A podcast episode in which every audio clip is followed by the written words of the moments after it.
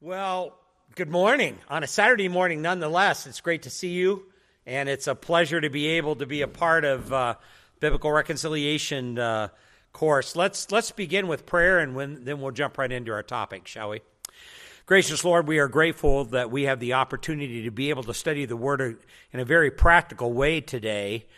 We we realize that uh, the church is built upon um, the Lord Jesus Christ, and part of the expectations and part of the design of the church is um, personal, um, close, interpersonal relationships among people. But oftentimes, in the sin cursed world in which we lived, and with depravity, and with Satan constantly on the prowl, that difficulties, hardships, conflicts occur uh, among believers uh, in marriages, uh, they occur, Father, sometimes in leadership, and they also distract from the testimony of, of, of the Church of Jesus Christ and the ongoing work uh, that should be going on in our world today.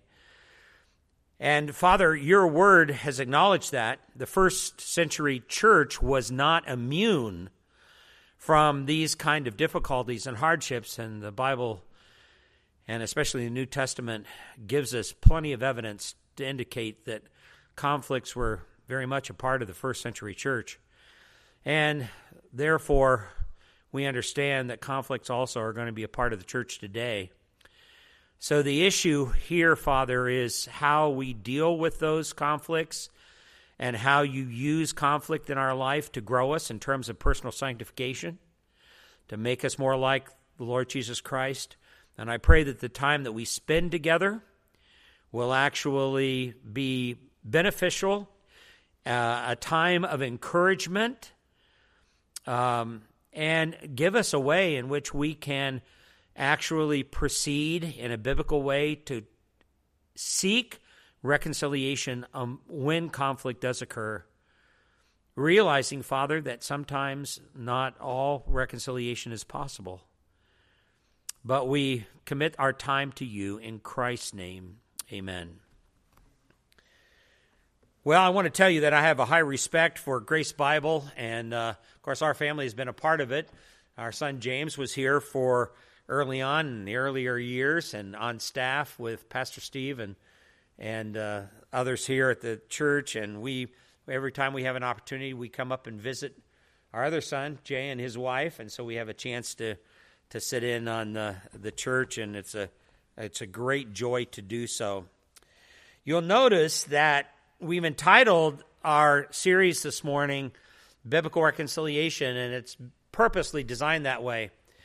Most of the time, when you're out there in the world and you're among um, even sometimes other Christians, people will talk about biblical conflict resolution.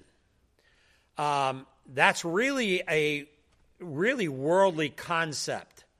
Uh, if you do a lot of reading in the area of interpersonal relationships, conflict resolution, and even the material that the world offers out there, everybody is focused on conflict resolution. And the Bible does not seem to be focused on that at all because the Bible actually acknowledges at some particular point that there are going to be times where conflict resolution is not really possible. But and in fact, let me give you an early illustration of that. If you would take your Bible just for a moment, let's go over to 1 Corinthians chapter 11. Some conflict among believers, you understand, the Bible presents as necessary. Um, it's necessary. In 1 Corinthians 11, the Apostle Paul addresses conflicts that were going on in the church there at Corinth. And he says, um, in verse 17, he says, But in giving this instruction, I do not praise you because you come together not for better, but for the worse. I'm reading from the Legacy Standard Bible. For in the first place, when you come together as a church, I hear that divisions exist among you, and in part I believe it, for there must also be factions among you, so that those who are approved may become evident among, among you. In other words, um, the Apostle Paul stating that conflict actually has a very good purpose and that it divides uh, those who are really serious about following what the truth says and what the Word of God says, and those who are not. And it has a tendency to weed out those who are not really interested in following the Word of God. And in, fact, for many years when I was a pastor and we had difficulties that occurred in our church, or I had to work with other churches that had difficulties, this actually was a very helpful verse in helping me understand that um, these things are not ma- major obstacles, but they are, under the sovereign design of God, very purposefully, sovereignly meant to bring about greater truth and the exaltation of the truth, and, um, and also to sanctify believers. So conflict was not something that was dreaded from my perspective. Conflict was something that we could use as a tool in order to see how we can grow and um, change and become more Christ like. That's really key. So, the goal here is not resolution. That's not our goal. Now, in some cases, you may find a resolution to a conflict. That's good. But the goal here is reconciliation. Uh, let's go back to what the Lord Jesus said in, in the Sermon on the Mount. Let's go back to Matthew chapter 5 just for a moment. And you can see this when uh, he talks about in verse 9, as part of the Beatitudes, he says, Blessed are the peacemakers, for they shall be called sons of God. Now, these, he doesn't say, Blessed are the peacekeepers, right? He says, Blessed are the peacemakers those people who are seeking to make peace among believers. All right? Um, and that has to do with the whole process of reconciliation. Later on, when he's talking about this, he says, um, in verse 21, he says, You have heard that the ancients were told, You shall not murder and whoever murders shall be guilty of the before the court.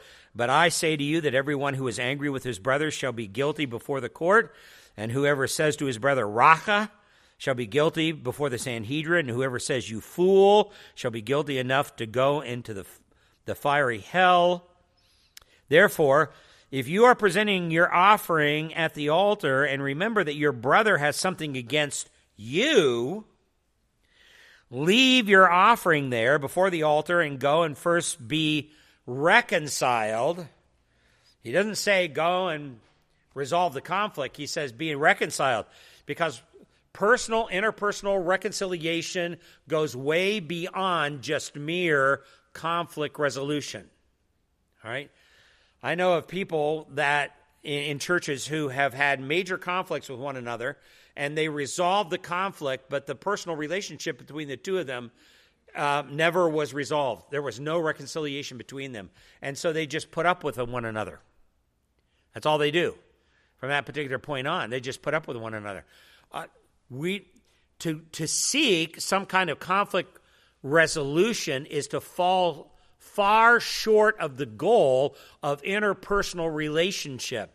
So when when a conflict ensues among people and there's a difficulty, and it can be a very significant difficulty, our goal is to see that relationship restored to better relationship than it was before before the conflict that was and oftentimes i say that in marriage counseling uh, I'll, I'll, tell people uh, I'll have a husband and wife who has had major problems uh, that have gone on and conflicts that have gone on or maybe ensued over a number of years.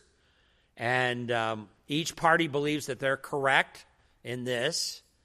And I'll, I'll tell them, I'm not seeking to just resolve your conflict. I'm not seeking to do that. I'm seeking for the two of you to have a better interpersonal relationship than you had even before the conflict occurs. That's where true reconciliation takes place. That's what happens. And this is what we're supposed to be doing in terms of reconciliation. All right, this is what we're supposed to be doing in terms of reconciliation. So, You'll notice in your notes there that every conflict within the church presents the pastor with a great teaching opportunity because every conflict within the church is a reminder of how much Christ is needed. The source of all conflict begins in the heart. The source of all conflict begins in the heart. If the heart was right, there would be really no ultimate conflicts. So take your Bible, let's go over to James 4. It's listed there on your sheet. And let's take a look at that just for a moment. In James chapter 4. And here James speaks to this issue quite well when he says, What is the source of quarrels and conflicts among you? There's a great question. What is the source of it? He's talking about the early church. He's talking about many of the conflicts that occurred in the early church, and we could go into great detail talking about how the early church was under a lot of pressure and a lot of stress, especially the Jewish Christians who had suffered the loss of their jobs, were persecuted by fellow Jews, persecuted oftentimes by many of the Romans as well, and it caused a lot of conflict even among the believers. And when he asked the question, What is the source of quarrels and conflicts among you? based upon our contemporary culture today, probably we would answer that without reading any further. Well, it has to do with adversarial personalities.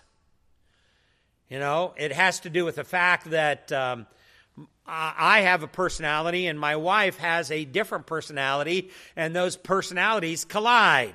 That's what our society says. Um, I'm phlegmatic and my wife is choleric, and as a result of that, um, those those personalities just don't go together at all. They cause major problems between us.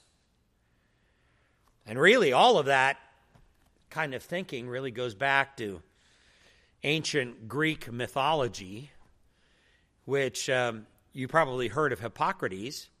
Hippocrates was the one who created the what is known today as the Hippocratic Oath that medical doctors have to share. And Hippocrates used to say that your personality is located in one of four bodily humors um, blood, uh, yellow bile, uh, black bile, and phlegm. And if you had an overabundance of any one of those things, then it determined your personality. And the Latin form of those, actually, blood would be sanguine, where we get the word sanguine from. Um, black bile would be melancholia. Uh, yellow bile would be choleric, Um, and um, phlegm would be phlegmatic. All right, so if you had an overabundance, and Hippocrates used to say, I can prove this to you.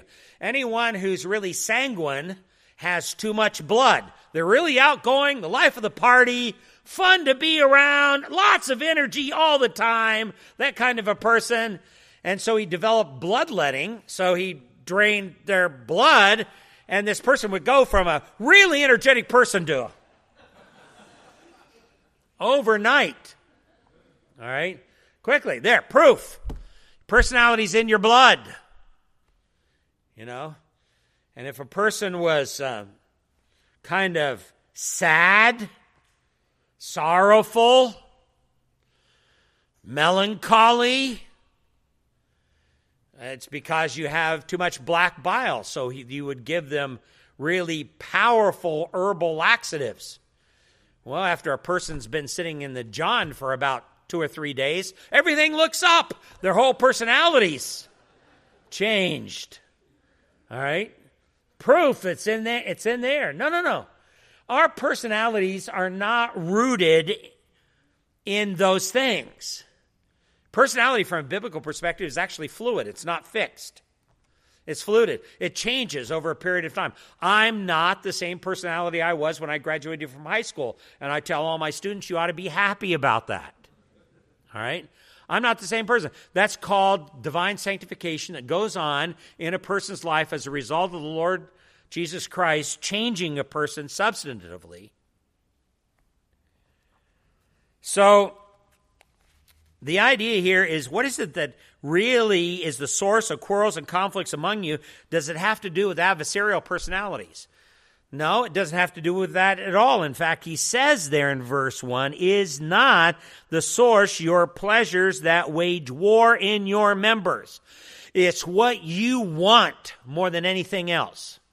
What you think is going to bring you happiness or pleasure. That's what you think. Any of you that have raised children, you understand that.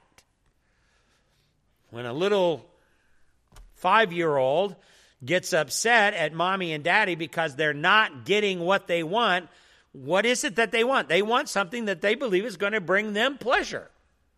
I want that candy.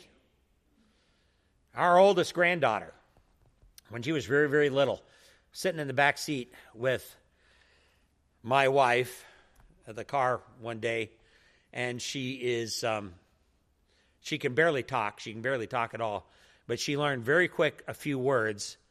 And my wife had some little breath mints and she popped them in her mouth. And my granddaughter turns to her and out of the clear blue sky says, Candy have? Candy have?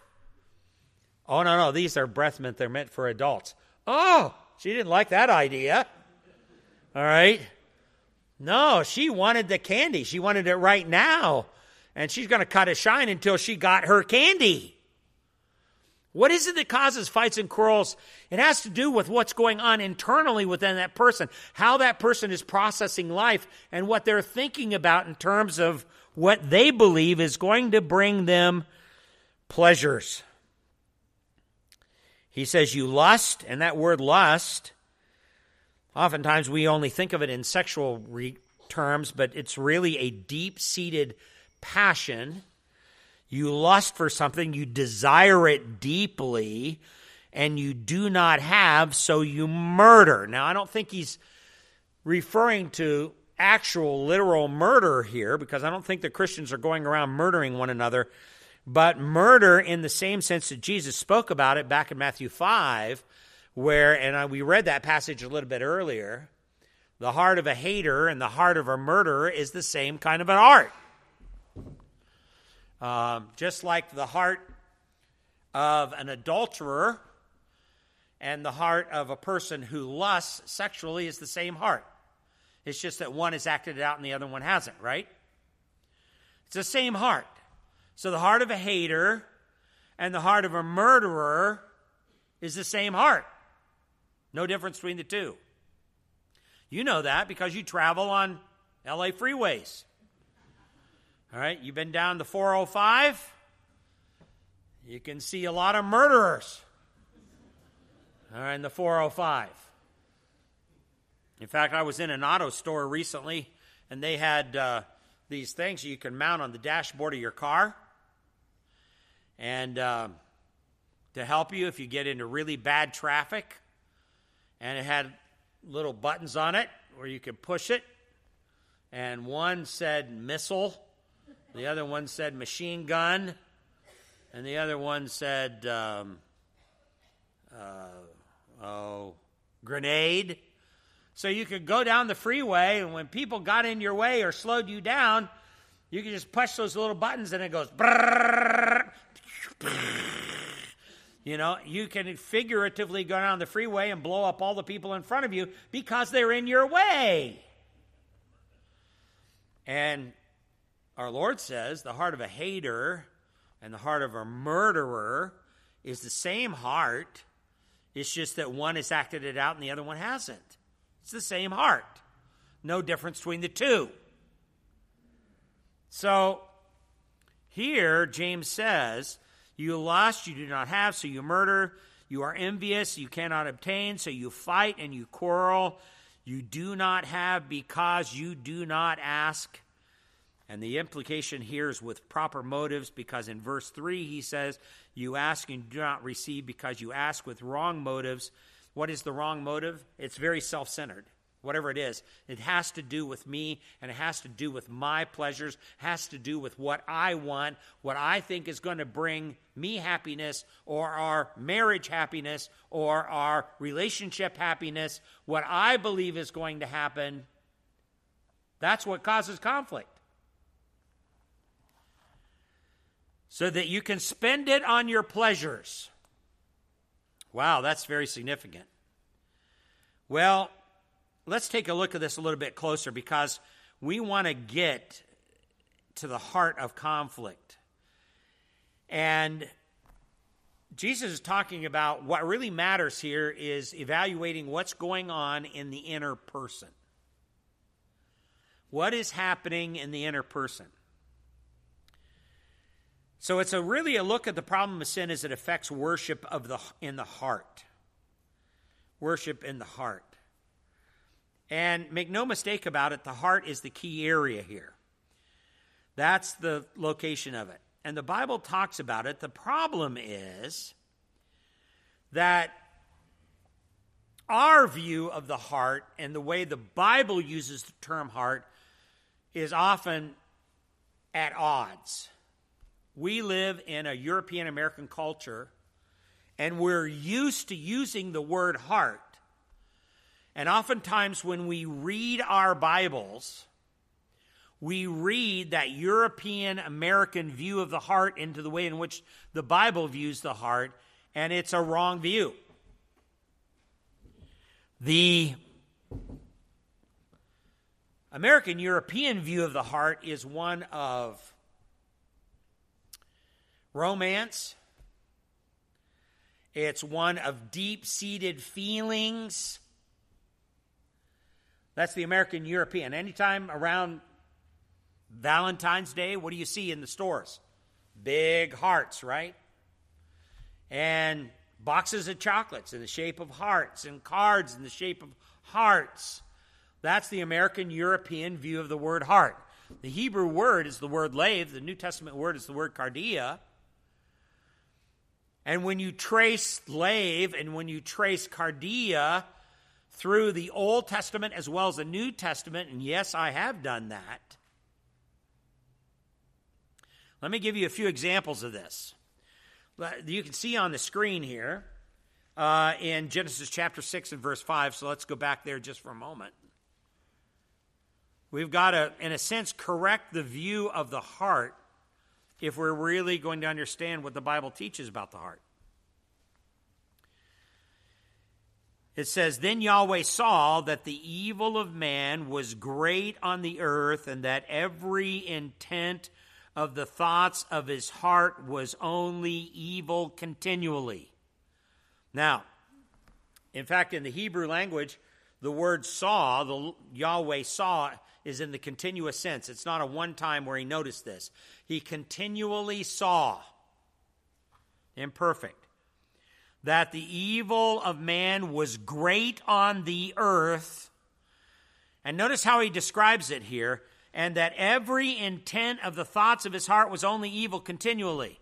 Now, this says nothing about feelings, it says nothing about romance, it does says nothing about deep seated emotions, doesn't say anything about those things.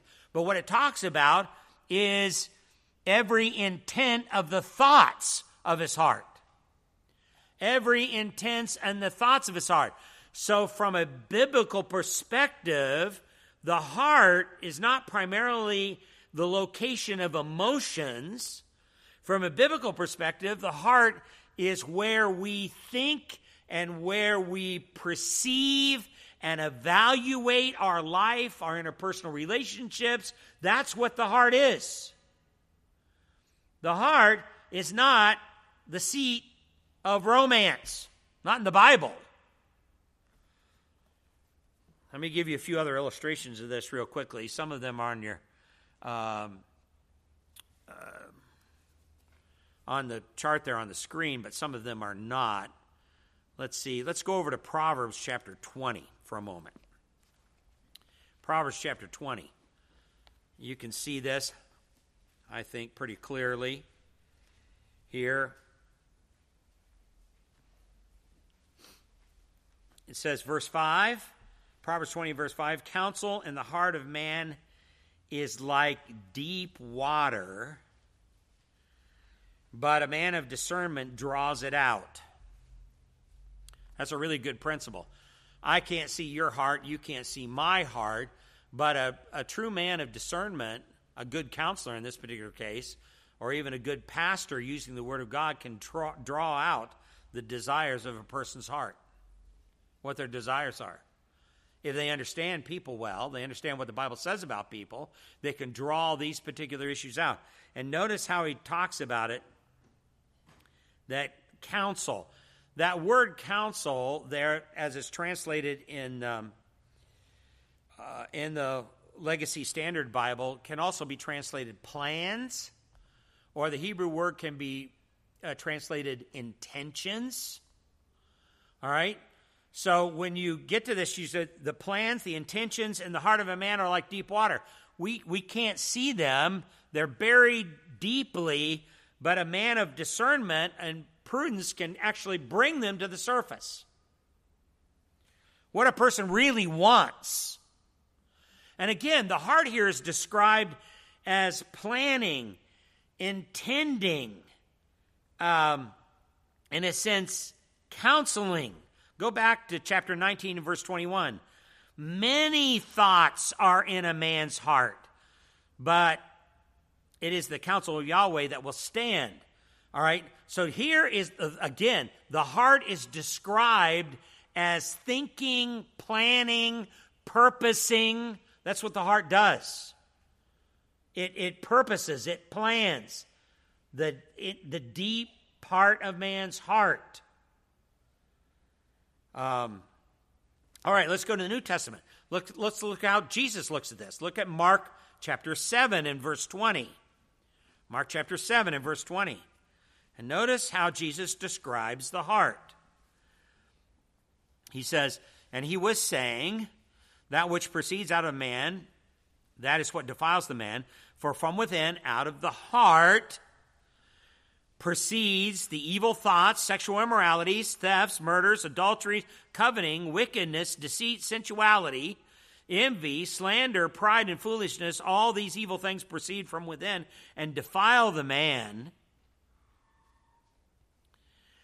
Now, you understand that on the first thing on the list, when he talks about the heart of man, notice how he says, For from within, out of the heart of man, proceed evil thoughts.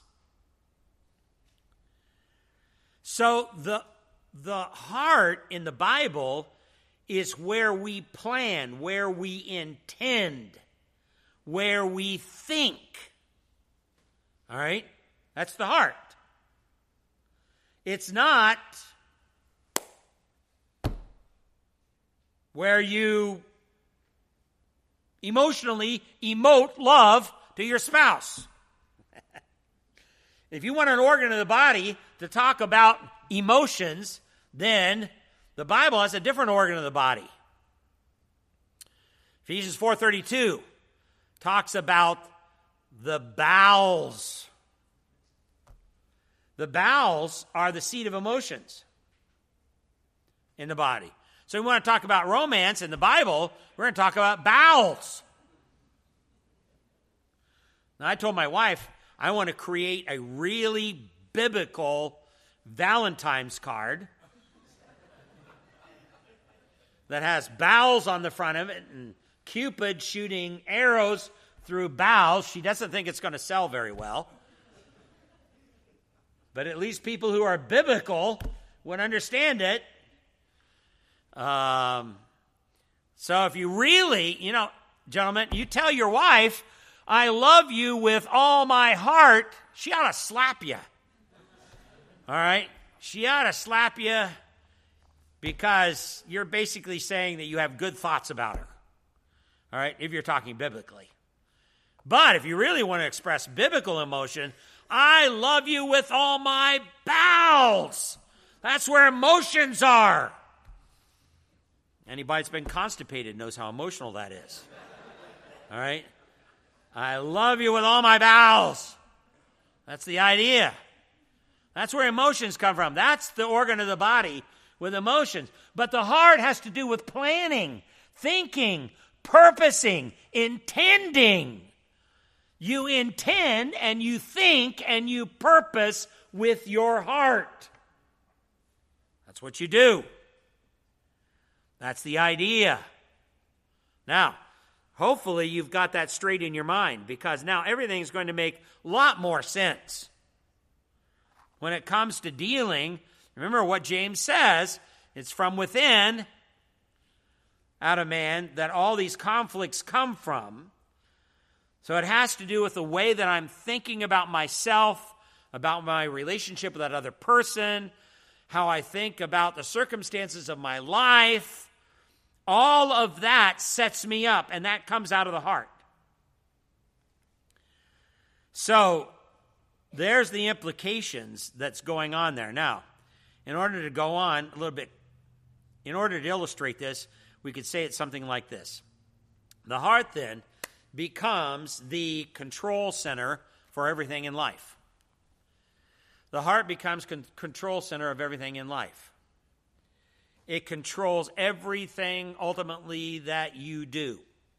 How you think about things, how you evaluate things, how you evaluate your relationships. This is all coming out of the heart. And it involves your thinking. And there are numerous passages that I've already given you. It involves your will and your choices because you choose that which your thoughts give you permission to choose. It has to do with your conscience. Um, here in just a couple weeks, I'm going to be talking about that at Grace in our Sundays in July on a biblical view of the conscience. What is the conscience? What is that? What does the Bible say the conscience is? Our world has a different concept of the conscience than what the Bible does. What does the Bible say that the conscience truly is? It involves your motives. It, it, involves your desires. All of that is control center of life. It's what my motives and desires are.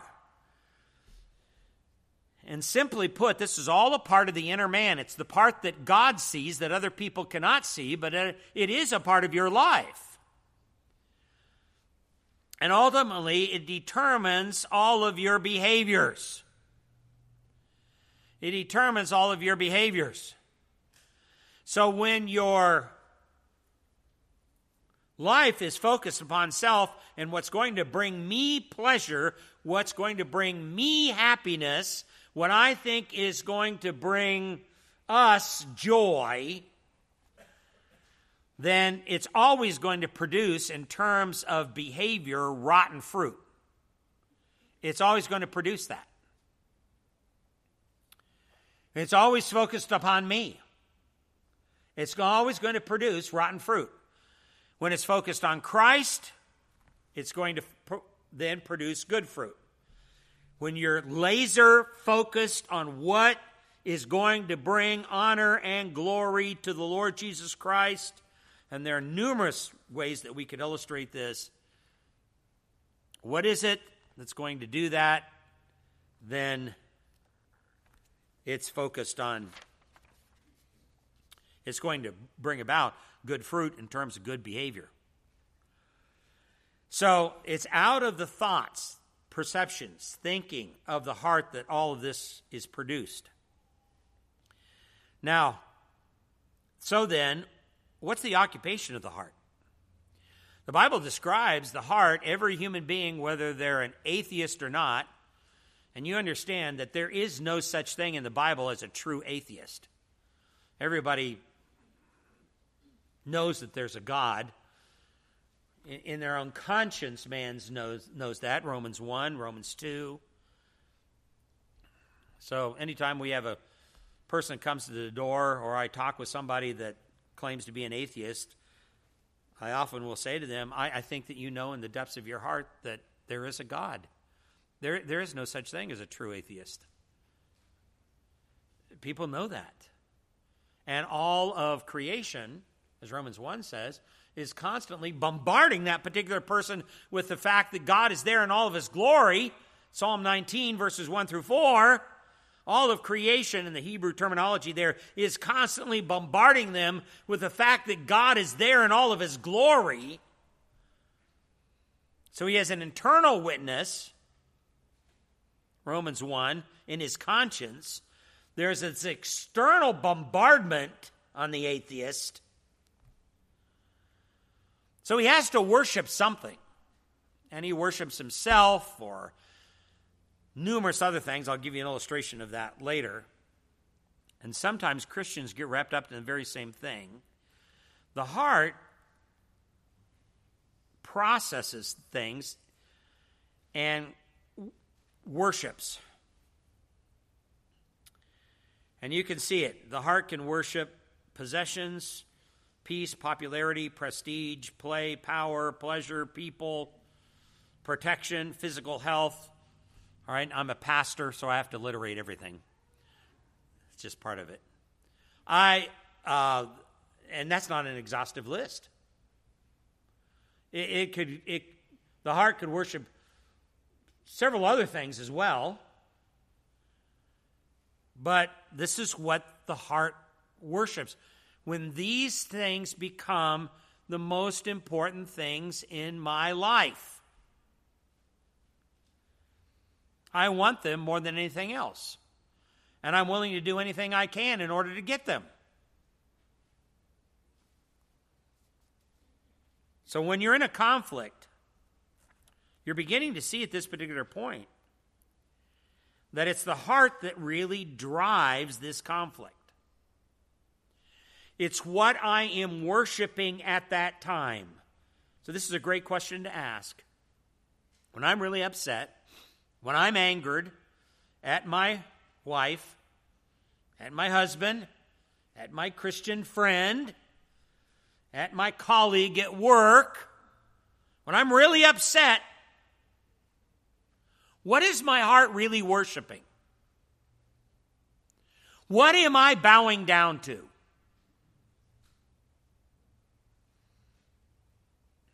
And our heart can do funny things because at the very core of our heart,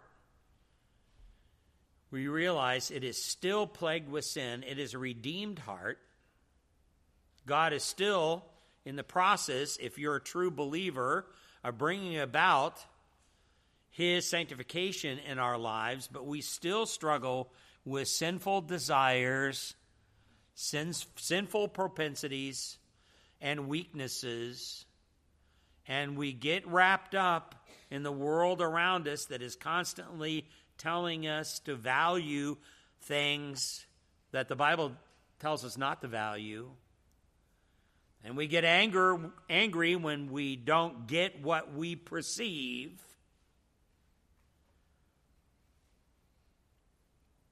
Which, one of the major problems then that comes about is the heart ends up surrendering to idolatry or to lust. It idolizes certain things. Whatever it is that you want the most now becomes your idol. Anything that you want more than you want to be God's kind of man or God's kind of woman, anything that you want more than that becomes your idol. Bible talks a lot about that, and if we had more time, we'd go through all these different passages. We don't. But let's go over to 1 Corinthians chapter 10 just for a moment as an example. 1 Corinthians 10, here the Apostle Paul is admonishing the Corinthian believers and using the people of Israel in their wilderness wanderings as an example of what they should not desire.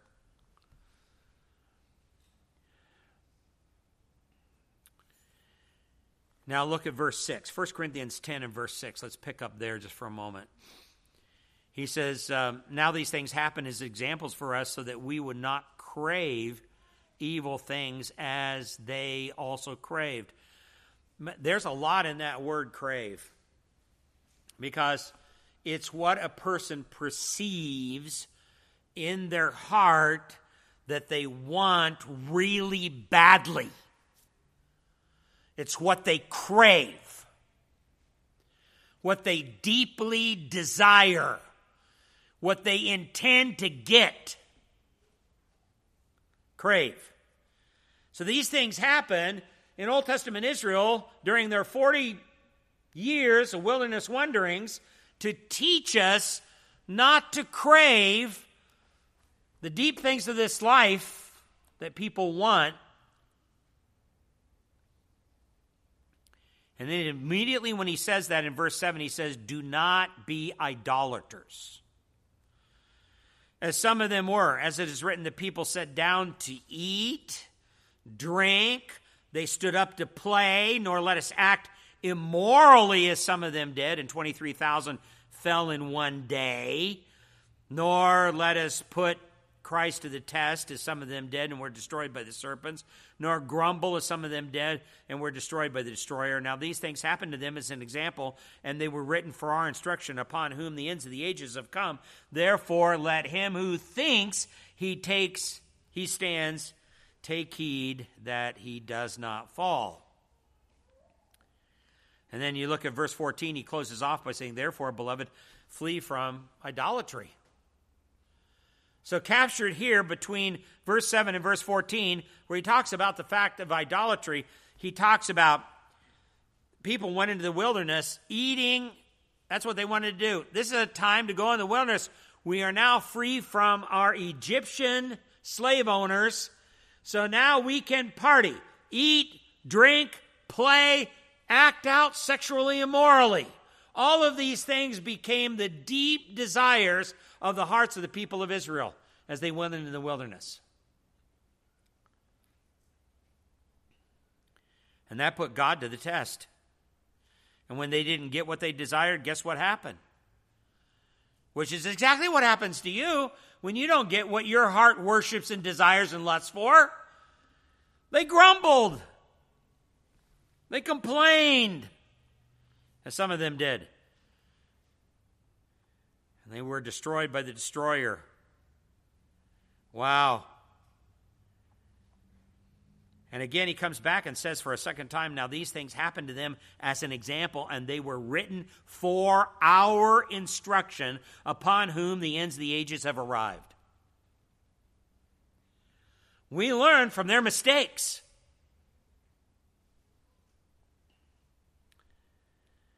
There's that's so critical here for you to understand. So, okay. So, anything, anything that takes over your life, I don't care what it is, and it can be different depending on the person.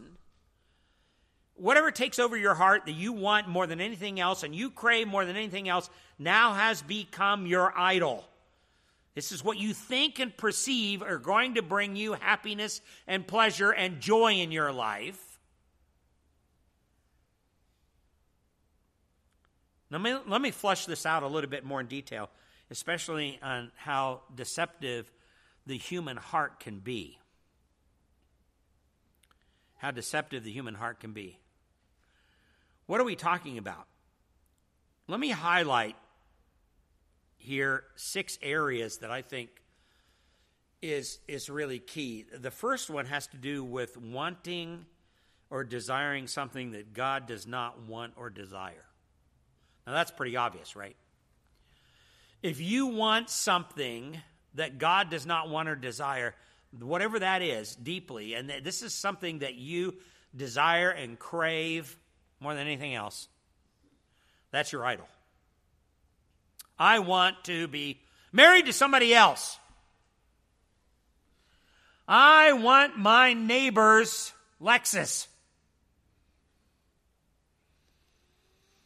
I want the new boat that my friend has. I want well behaved children. so, uh, you're kind of edging over from preaching to meddling at this point. All right? I, I, that's what I want more than anything else. I want, I want something I think is going to bring me happiness. I want this guy to ask me out. I want this girl to go out with me. I want to get straight A's in school. Settle for nothing less. I want, and you just, whatever. Now, it's obvious that some of the things that I've stated here, you could argue God does want for you. But at least we can say at this particular point, the things that it's very obvious from Scripture that God doesn't want has to be ruled out, right? But the heart is much more complicated than just that. Wouldn't it be nice? I think that most Christians think on this first level. All right? And in fact, they'll say, and when you, when you sit down with them and you're counseling and working through a particular problem that they have, um, they'll say, Well, what's wrong with that? Where in the Bible does it say that's wrong? You'll get that kind of thing.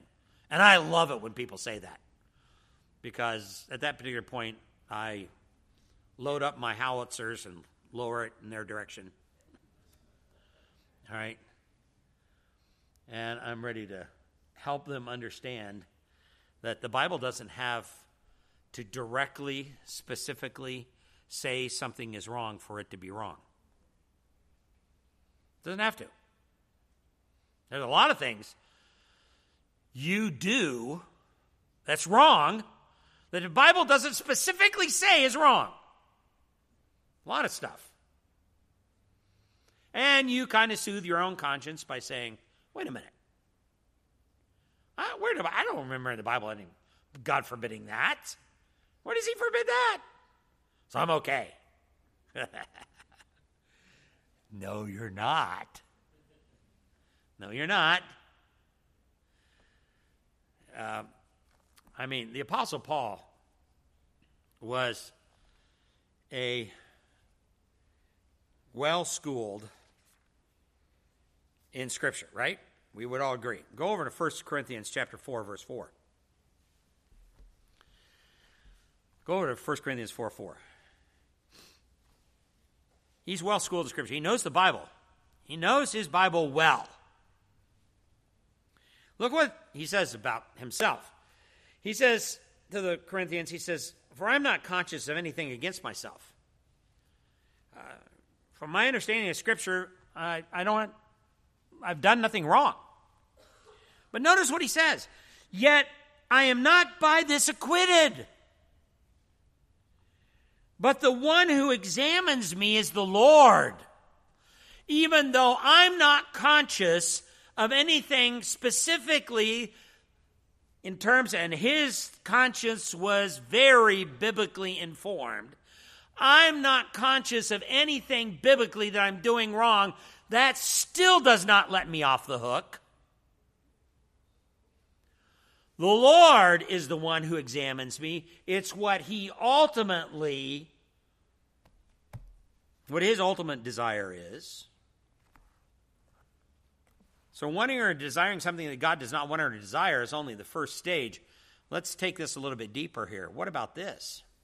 Something can become an idol when wanting something that God wants or desires, but wanting it so much that one becomes ungodly to get it or ungodly if they don't.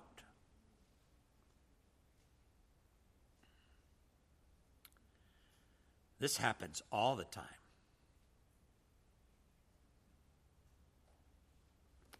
Too often I've had people in counseling, parents, who have said to me, um, We raised our children in a Christian home,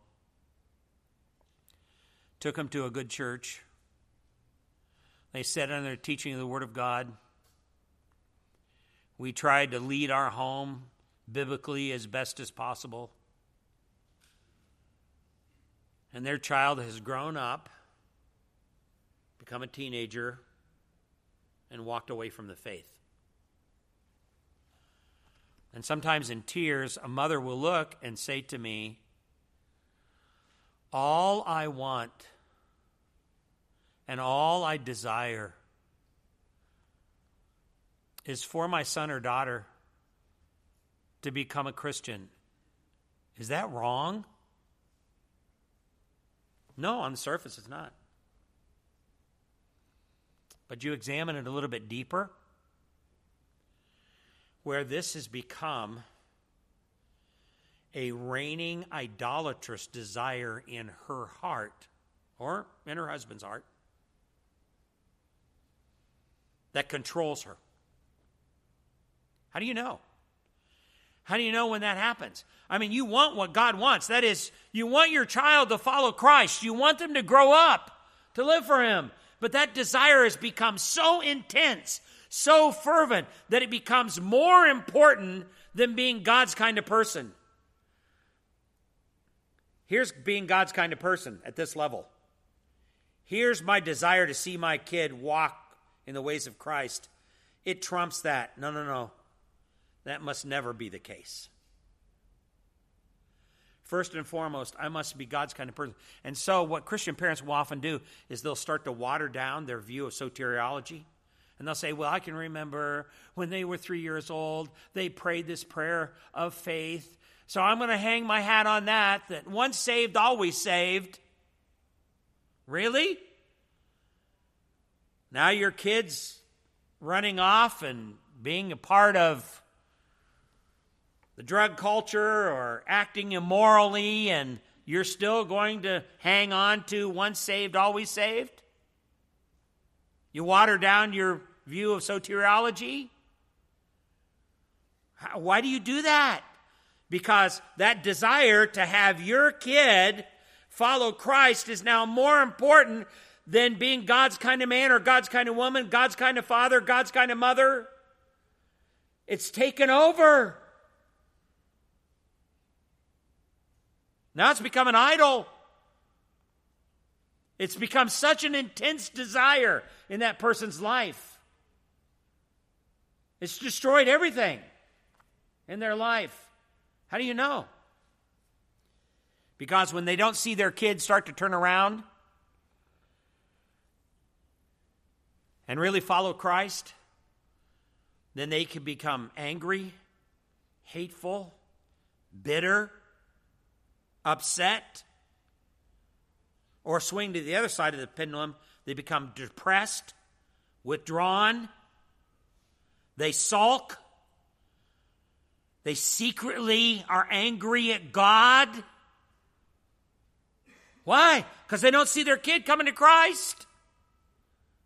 They don't see their kid following Christ. Is it possible your kids not following Christ because of your idol? By the way, most kids that I've talked to can see it in their parents. I know they want that. They know it. Would you say that that's your parents' deepest desire? Oh, yes. Yes. How do you know? Oh, they just talk to me about this all the time. Wow. That's wanting something that God does not want or desire, or that God wants or desires, but wanting it so much that a person becomes ungodly to get it or ungodly if they don't get it. Or sometimes I'll have a wife say to me, You know, all I want is for my husband to love me. Is that so wrong? No, Bible talks about that. Husbands, love your wives. Very, very clear. That's there. Can it become wrong? Absolutely. How do you know it becomes wrong in her life? All I want is for my husband to love me. How do we know that it's become wrong? How do we know that that's become an idol in her life? Because it becomes more important than being God's kind of woman. When he doesn't show her the love that she thinks that she deserves, then she becomes angry, hateful, mean, vindictive, or she withdraws, becomes depressed, doesn't communicate any longer. Or I've had husbands that have said this to me. You know, the Bible talks about the fact that wives should submit themselves to their husbands. All I want is just for my wife to biblically submit to me, follow me. That's all I want. Now, the Bible talks about that, obviously. Ephesians 5. How do we know that that's become an idol in his life? Because that particular desire now has become the rolling, controlling, the ruling and controlling desire of his life. It's more important than being God's kind of man. Why? Because when he doesn't see her following him, his lead, he becomes angry, hateful, mean, upset. He may even show it physically towards her, and he starts to get rough and abusive, or he withdraws, he ceases to communicate with her, stops talking, becomes depressed, withdrawn. Because it's not servicing his idol. That has become more important than being God's kind of man. Wow. Now, that's ruling a person's life. That's how that person is perceiving their relationships. What about this? Being controlled by expectations and becoming ungodly in thought, word, or deed when that expectation is not realized. Listen to this. Listen carefully. Expectations are seed beds to idols. That doesn't mean that all expectations are wrong. We're not saying that. We're supposed to have godly expectations. But, now listen carefully, and you know this, right? In the depths of your own heart, you know this. Sometimes those expectations become controlling expectations. They rule you, and you don't even realize that they're ruling you. I talk to seminary students sometimes after they've been sitting in class all day long in seminary classes, drinking in all this stuff. They're getting t- tired in the afternoons. They're ready to go home, see their wife, and explain all the wonderful things they've learned in Scripture. And I say, say to them, you know, sometimes you guys are sitting there in seminary and you have certain expectations about when you're going to go home that evening. Say, I can't wait to get home because I am tired of sitting in school and I'm hungry and I know that my wife is waiting for me, anxious to have me come home. In fact, she's prepared dinner for me and she probably has roast beef with gravy, mashed potatoes, my favorite peas, my favorite dessert. And I can't wait to go home and explain to her all the stuff that I've been doing that day. And I get home and I walk in the door and I don't smell roast beef. I smell dirty diapers. What has that woman been doing all day? Where, what's going on here? And now he's upset. So he yells upstairs, Hey, sweetheart, what are we having for dinner? She says, There's bologna in the fridge, and there is uh, the bread there on the counter. Help yourself. What? Really? Does she realize all the work that I've been through all day today? Does she understand what's happened here? I have been laboring hard in seminary, studying my head off. And I come home to a bologna sandwich? What? Expectations. Now he's upset. Now he's angry. Now he's short with his wife. Those expectations seep in very, very quickly and all of a sudden take dominant rule in our thinking and this is what these expectations become demanding desires. At that particular point, when an expectation becomes a demanding desire, it becomes an idol to us. It is a functional God, small g.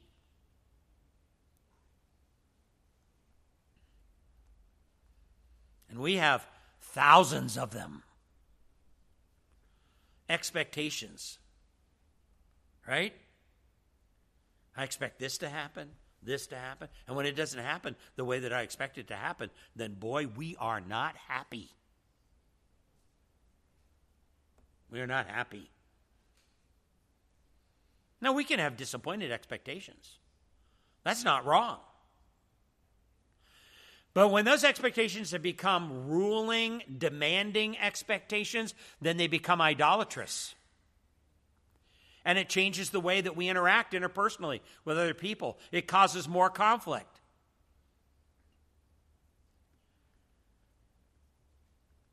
Perceiving, in this particular say, or we would say, being controlled by these expectations, becoming ungodly in thought, word, or deed when that expectation is not realized. Here's the fourth thing perceiving a, a, desire, a deserved right and following through with an ungodly uh, with ungodly words, thoughts, and actions to try to get it when that right is denied. Perceiving a deserved right. Now I'm going to tell you something. Americans love rights, right? we even have a Bill of Rights. I have a right to this. I have a right to that. The old McDonald's commercial. You deserve a break today. Yes, I do, because I have a right. All right? I have a right to be treated fairly. I have a right to have a caring and compassionate husband. I have a right to have a wife that adores me. I have a right to have well behaved children. I have a right to have a pastor that preaches riveting messages every Sunday. I have a right to that. And when I'm denied my right, I am upset. Wow. Now, follow me on this. Don't miss this. If you study the Bible very carefully,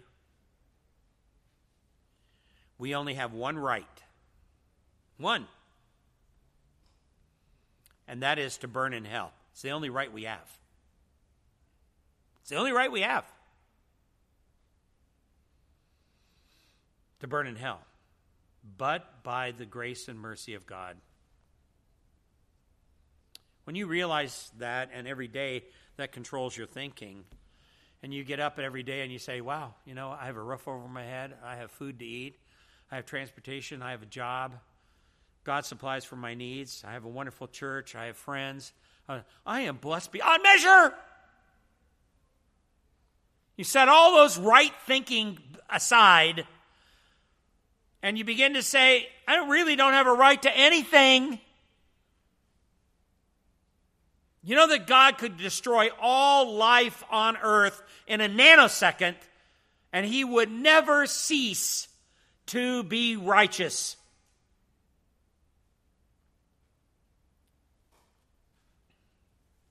I get this all the time. Once in a while, over the past several years, I've been asked to go up to Berkeley and talk to Berkeley students. And invariably during Q&A sessions, I get this question in one form or another that comes about and says something to the effect that, um, how can you believe that there's a God when there's so much terrible things going on in this world? Earthquakes and tsunamis and wars and people dying. And how can you believe that there's a God? And my response is always 100% the same way. Oh, that makes me believe in God even more. They're astounded by that. How could you say that? Because, I say to them, your question to me is based upon a false premise. The false premise is that human life has a right to exist. We don't. We don't have a right to exist. We're under the judgment of God. The only thing that's holding that back is God's mercy. We don't have a right to exist. The very fact that so many people are still alive and God has not destroyed the entire planet shows me that He is a God of mercy and grace. Wow. That is so mind boggling to them. Rights. Rights become demanding cravings. I have a right to fill in the blank, whatever the whatever your thinking says, whatever your heart is saying, I have a right to can easily become an idolatrous, demanding desire. Or what about this? Believing in something, a standard or a rule that is not of God that leads to ungodly practices. Sometimes people do that. They elevate certain ungodly rules.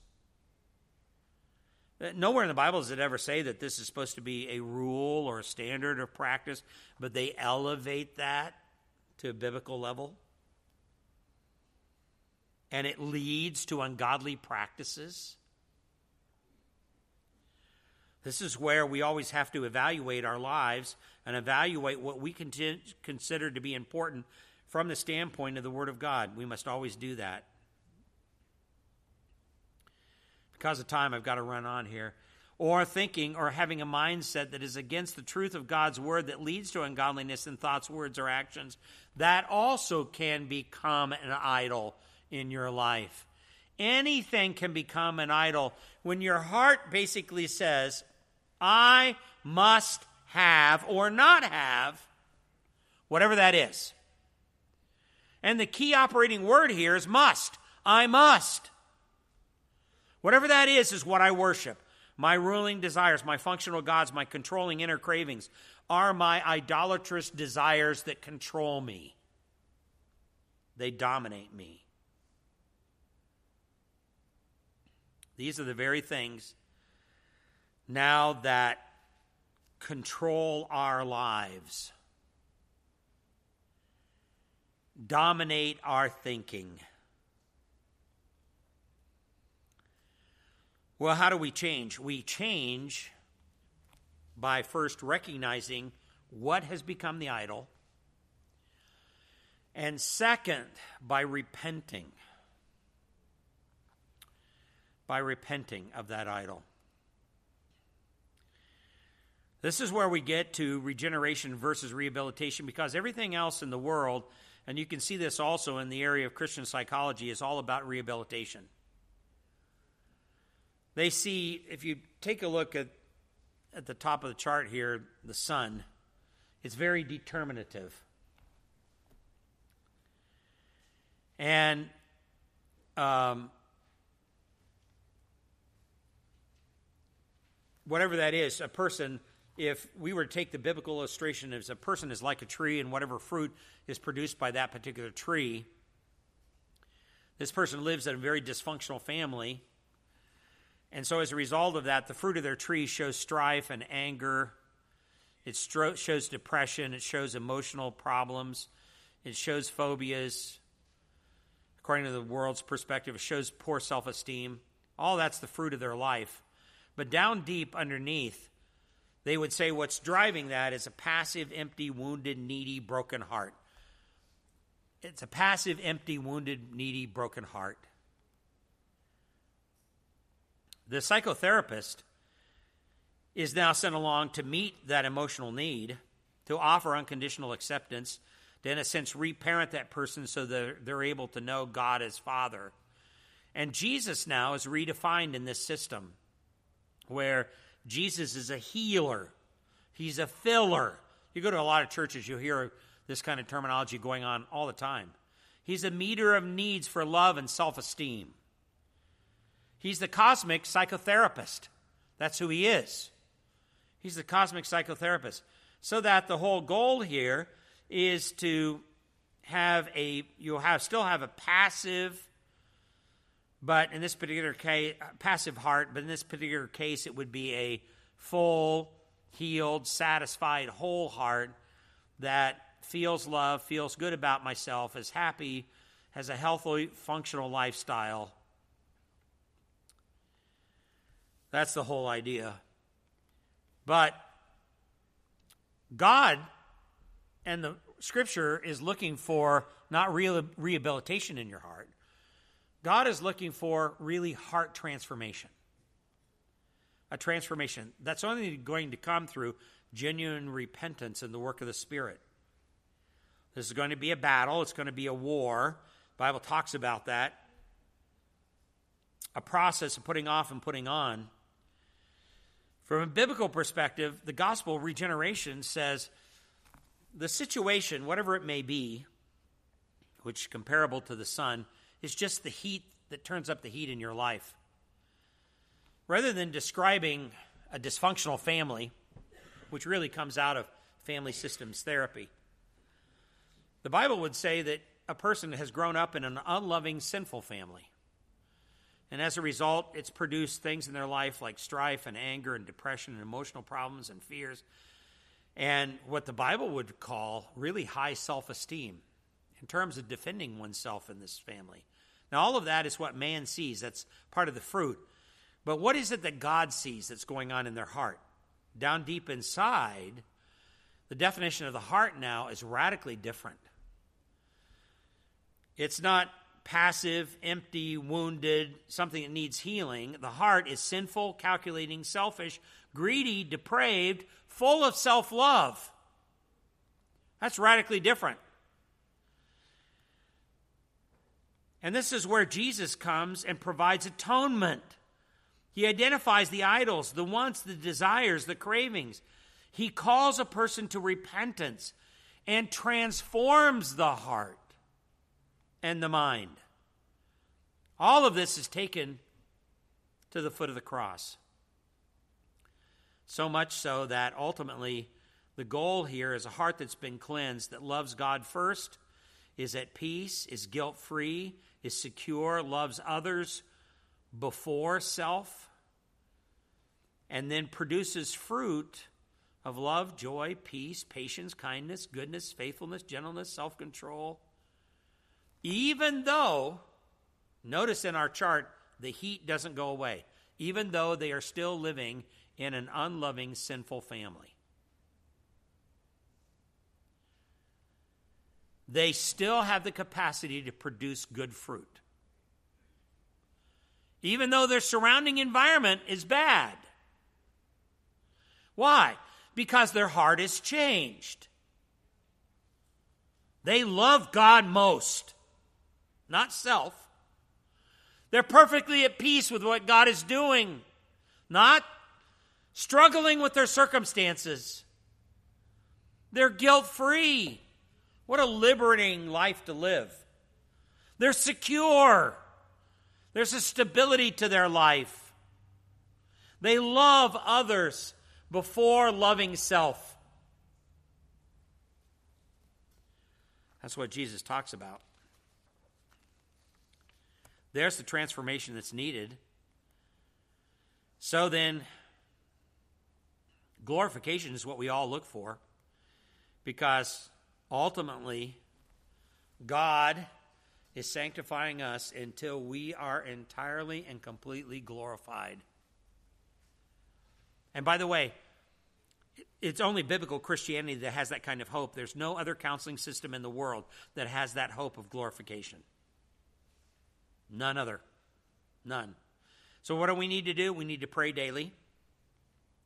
We need to ask ourselves self examination of the heart, which is critical to counseling and becoming Christ like. Questions like What are my goals, expectations, and intentions in this conflict? You're, you're taking an assessment of your own heart. What do I become anxious over or fearful over in this situation? Which reveals the heart's longings. What makes me happy? Oftentimes, what makes me happy is not what makes God happy.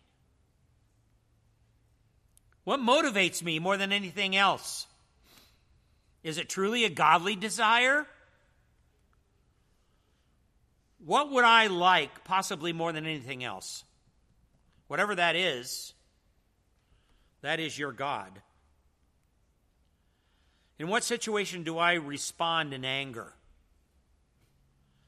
Why does this situation or this particular person cause me so much anger? What perceived rights have been denied me?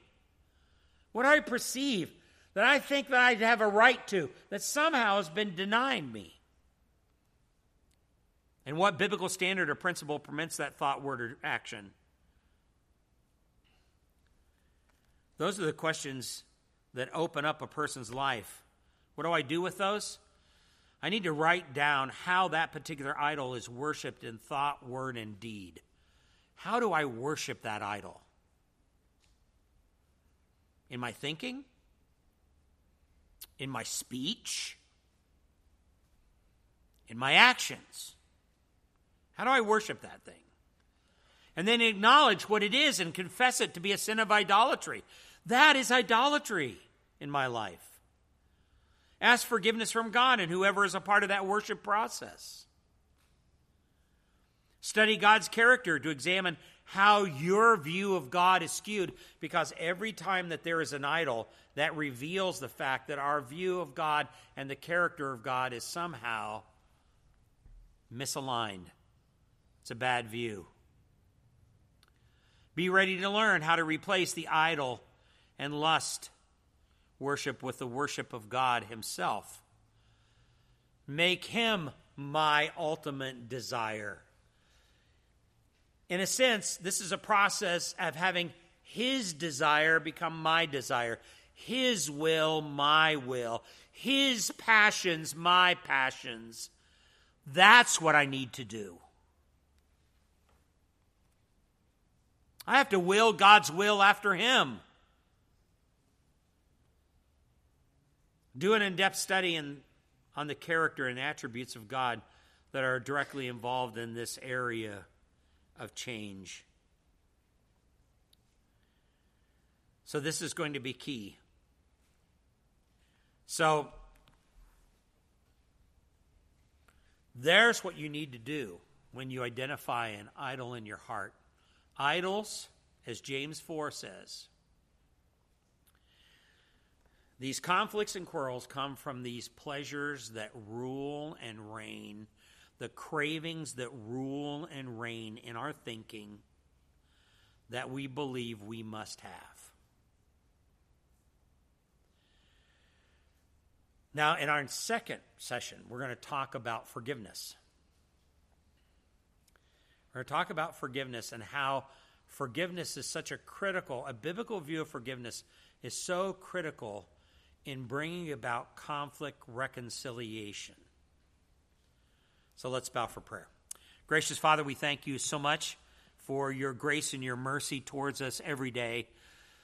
It is seen when we disobey you and we allow these idols to become so predominant in our thoughts and our words, in our deeds and I would pray, Father, that you would enable us to identify these idols clearly, confess them as sinful desires and expectations, repent of them, and reestablish you as the one that we daily worship. Once we've done that, the conflicts that we have in our life will seemingly, for the most part, disappear. And we'll realize that the real source of the conflict was not the other person or not someone who disagreed with us, but it was that ruling desire that was a part of my heart. Help us to humble ourselves underneath the Word of God, we pray. In Christ's name, amen. We have a 15 minute break, I think, at this particular point.